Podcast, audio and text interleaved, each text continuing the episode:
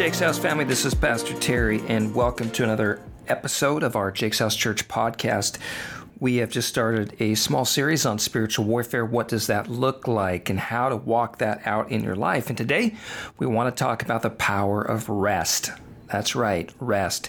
Rest does not seem like a topic for spiritual warfare but I believe it's one of the first steps in really engaging in warfare in the spiritual realm is understanding how to pull yourself back from the chaos of the life that you're living. Because I would say that most people live a life that is very busy. From the moment we get up, they say that within 19 seconds, maybe even I think it's nine seconds, a person will reach for and grab their phone and then turn it on and become inundated with millions of bytes of information immediately. And it seems like our day does not slow down from there. We only get out of bed when we have to shower because we don't want to be late for work. And then we work all day and we come home and we watch TV. And on any of our free moments, we are on our phone. That's what the average person does in America. So I want to give you the concept of rest. Jesus rested. God rested.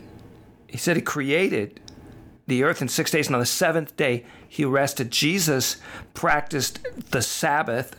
The early church was all about the habit of practicing a Sabbath, which is a rest day. Even throughout the Bible, we hear of uh, farmers and this idea of on the seventh year, you don't grow anything in one portion of a field. You kind of alternate which fields you use so that one field is not completely being, you know, used to harvest all the time because even the land has to have a rest day. So you might say, well, how is resting warfare? Because it's just like in a modern day battle when the army is out on the front lines, the commanders used to be on a high hill where they could get a better view of what's going on. They they take a step back from the battle to see the overall picture. And now of course in modern day we have drones and satellites that feed what's happening on the frontline battle back to the officers in charge in real time. So, once again, they're not in the midst of the chaos of the battle, they're seeing it from a detached viewpoint. And it's hard for us to stay busy all the time and then also hear from God on how to battle and how to fight for our family, how to fight for our nation, how to fight for our finances or our job. We have to have times where we're setting in quiet, solitude, rest. They say that people rarely are in a position to actually hear the voice of God because we're so noisy or surrounded by noise all the time.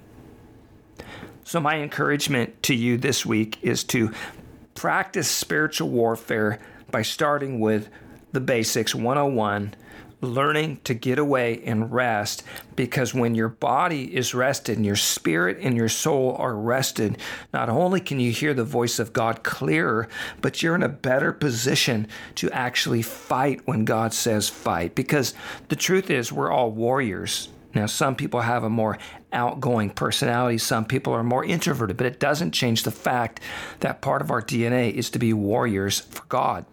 And that means that we will have to endure, endure conflict at times. Conflict is not bad.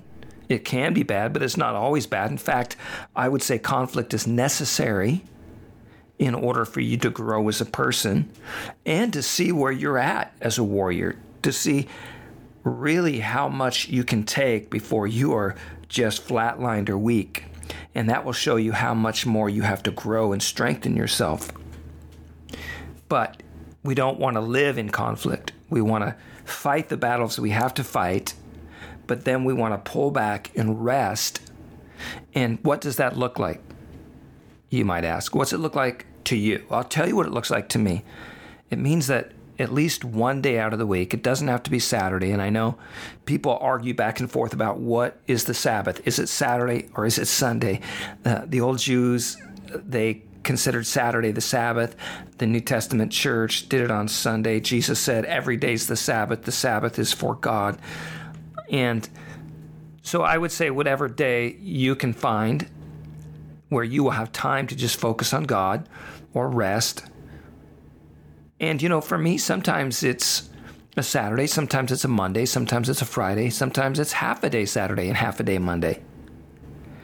But you have to find times where you can get away. Jesus practiced it every single day. The Bible says that when people were still sleeping, Jesus got up and walked up on a mountain and prayed, and he did it again at night while people were sleeping. And you know, this morning I went down to the Everett waterfront. Very beautiful. It was already 60 something degrees at 7:30 a.m. The sun was out. It was beautiful, and I just sat by the water and listened to the birds, the seagulls, and the waves coming in and going out. It was such a beautiful experience because uh, you know, the day before I was stressed out about a few things, but when I was able to get alone and just focus on God and just take my time and pray, then things went a lot better. And that's how we do it because, you know, the devil wants to keep us so busy that there's no possible way that we can actually hear God and fight. But there's something amazing about getting away from everything and recharging and then getting back into the battle.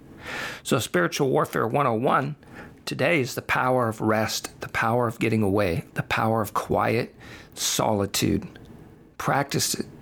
And, you know, some of the spiritual disciplines of reflection and contemplation, meditating on the word, go hand in hand with rest, quiet, and solitude. You have to be in that state of mind in order to do reflection, reflecting on your life and contemplating on the future.